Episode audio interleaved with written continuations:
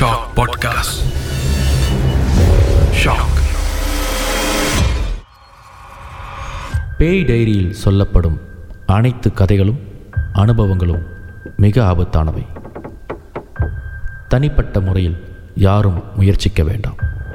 இது பேய் diary season five நான் லிங்கேஸ்வரன் மணியன்.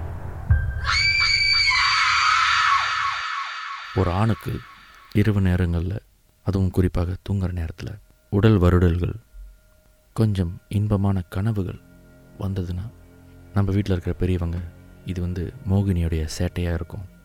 வயசு பயணங்களுக்கு இதெல்லாம் ரொம்ப ஆபத்து. கண்ட இடத்துக்கெல்லாம் போகாதீங்க. கண்ட நேரத்துக்கெல்லாம் வெளியே தெரியாதீங்க. நேரத்தோட வீட்டுக்கு வாங்க இப்படி பல அறிவுரைகளை கொஞ்சம் கண்டிப்பாக சொல்லுவாங்க. அதனாலேயே மோகினி அப்படின்னா ஆண்களை பின்தொடரும். ஒரு பேய் ஒரு சேட்டை ஒரு நெகட்டிவ் எனர்ஜி அப்படின்னு ரொம்பவே பிரபலமாயிடுச்சு. இப்படி ஆண்களை தொந்தரவு செய்கிற இந்த மோகினிகளைப் போல பெண்களுக்கும் நடக்குமா? அப்படி நடந்தால் அது என்னவாக இருக்குன்ற கேள்வி இது வரைக்கும் உங்களுக்கு தோணியிருக்கா? அப்படி இந்த கேள்விகள்லாம் எனக்கு தோணியிருக்கு ஆனால் எனக்கு விடை கிடைக்கல அப்படின்னு சொன்னால் இந்த எபிசோட் உங்களுக்காக. எனக்கு அறிமுகமான ஒரு நண்பர் மூலமாக வந்த அனுபவம் இது. அவர் படித்திருந்த கல்லூரியில் இலங்கை ஸ்ரீலங்காவிலிருந்து ஒரு மாணவி அந்த கல்லூரியில் சேர்ந்து படிக்க வந்திருக்காங்க.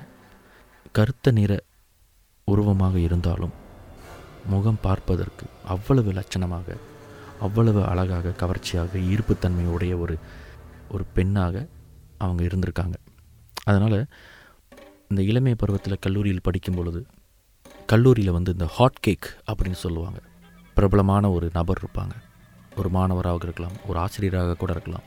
அந்த மாதிரி இந்த மாணவி இருந்திருக்கும் பொழுது பலரும் அவங்களோட நட்பு பிடித்து அவங்களோட பழக விரும்பியிருக்காங்க.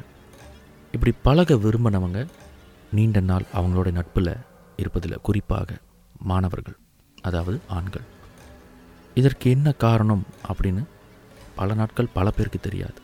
வழக்கமாக ஒருத்தங்களோட பழகிட்டு திடீர்னு பேசாமல் போயிட்டு அதை நம்ம அது ஒரு பெரிய விஷயமாக எடுத்துக்க மாட்டோம். கண்டிப்பாக அது ஒரு மிஸ் அண்டர்ஸ்டாண்டிங் நட்பு ஒத்து வரல. இப்படி பல விஷயங்களை நாமளே முடிவு பண்ணிவிட்டு அடுத்தடுத்த கட்ட வேலைகளுக்கு நம்ம போயிடுவோம். அந்த மாணவியை காதல் செய்த மாணவர்களும் உண்டு. காதலை அந்த மாணவியிடம் போய் சொல்லும் பொழுது அந்த மாணவி கோவப்பட்டதும் உண்டு. பல ஆண்களுடைய அந்த எண்ணம் அந்த பெண்ணை தனக்கு சொந்தமாக்கிக்கணும் காதல் பண்ணணும் அப்படின்ற அந்த எண்ணம் ஈடேறாமலே போயிருந்திருக்கு. இப்படி பல பேருக்கு இந்த அனுபவம் ஏற்பட இவங்களுக்குள்ளே கண்டிப்பாக ஒரு கலந்துரையாடல் இருக்கும்ல. என்னதான் நடக்குது? அந்த பொண்ணு யார்? ஏன் இப்படிலாம் நடக்குது? ஏன் அந்த பொண்ணுக்கிட்ட பழகணும்னு நினைக்கிறவங்களுக்கு சில விஷயங்கள் நடக்குது அப்படின்ற கலந்து உரையாடலில் திடீர்னு ஒரு நாள் சந்தர்ப்ப சூழ்நிலையில் ஒருத்தர் இறந்துட்டார்னா அவங்களுக்கு கிரிமேஷன் செய்வாங்களே? இறுதி ஈமச்சடங்கு. அந்த ஈமச்சடங்கை எடுத்து நடத்தும் ஒருவர் இந்த பெண்ணை பார்த்துருக்கார். உருவத்தில் அந்த பெண் சாமானியமாகவும் ஆனால் அந்த பெண்ணுக்கு பின்னாடி ஒரு ஐந்து தலை கொண்ட ஒரு பாம்பு குடைப்பிடித்து கொண்டே பின்னாடி வர மாதிரி அவர் கண்ணுக்கு தென்பட்டிருக்கு. இதை பார்த்தவர் அந்த பெண்ணுக்கு ஒரு தீய சக்தி கூடவே இருக்குது அதே வேளையில் அந்த பெண்ணுக்கும் அந்த கூட இருக்கிற அந்த சக்தி மேலே ஒரு சிறு ஈர்ப்பு இருக்குது இதுதான் அந்த பெண் நிஜ வாழ்க்கையில் ரியாலிட்டி லைஃப்பில் ஒரு ஆணுடன் காதல் வயப்படவோ ஈர்க்கப்படவோ அவங்க தயாராக இல்லை. இது வந்து தொடர்ந்து கொண்டே போனால் அந்த மாணவியின் தனிப்பட்ட வாழ்க்கையை ரொம்பவே பாதிக்கும் அப்படின்ற மாதிரி சொல்லி அந்த மாணவியை வர வச்சு ஒரு சில கனி விதை வேர் இப்படி அவங்க கையில் கொடுத்து இரவு உறங்கும் பொழுது அவங்களுடைய தலையணை கீழ் வைத்து உறங்க சொல்லியிருக்காரு. கொஞ்ச நாள் இதை ஃபாலோ பண்ணுங்க அப்படின்னு சொல்லியிருக்காரு. ஒருவேளை அவங்க ஓரிரு நாள் இதை ஃபாலோ பண்ணியிருக்கலாம். அதுக்கப்புறம் அவங்க அதை தொடர்ந்து செய்யலை. இதை தெரிஞ்சு கொண்ட அந்த இறுதி சடங்கு செய்யும் அந்த நபர் அந்த பொண்ணுக்கும் அப்படிப்பட்ட வாழ்க்கை தான் பிடிச்சிருக்கு. அந்த பெண்ணை பின்தொடர அந்த சக்தி வேறொருவங்களோட அவங்கள பழக விடுவதில்லை. அப்படி அந்த பெண்ணுடன் நெருங்கி பழகி நட்பாகவோ இல்லை காதலாகவோ அந்த உறவை கொண்டு போகணும்னு நினைக்கிற எந்த ஒரு ஆணுக்கும் ஏதாவது ஒரு அசம்பாவிதம் ஒரு மைனர் ஆக்சிடென்ட் உடம்பு முடியாமல் போகிறது இப்படி சில அசம்பாவிதங்கள் தொடர்ந்து நடந்து கொண்டே இருக்கும். அதையும் பொருட்படுத்தாமல் அவங்களோட நெருங்கி பழகணும் அப்படின்னு நினைக்கிற பட்சத்தில் இவங்களே கோபமாகவோ வெறுப்பாகவோ பேசி அந்த நட்பை வீணடிச்சிருவாங்க.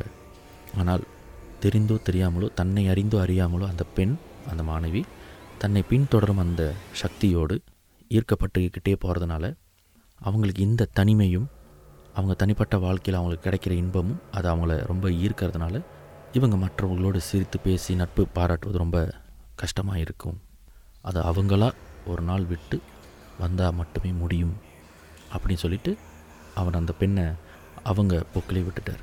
அப்புறம் ஒரு குறிப்பிட்ட காலகட்டத்தில் இதை வந்து கண்டிப்பாக செய்தே ஆகணும் அப்படின்னு சொல்லி ஒரு சில பேருடைய முயற்சியில் அந்த மாணவியை தொடர்ந்துக்கிட்டு இருந்த அந்த சக்தியிடமிருந்து அந்த மாணவியை காப்பாற்றியிருக்காங்க.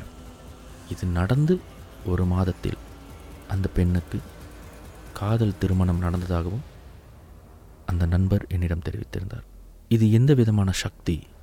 இது எந்த விதமான ஆத்மா? பேயா பிசாசா? செய்வனையா? ஏவலா?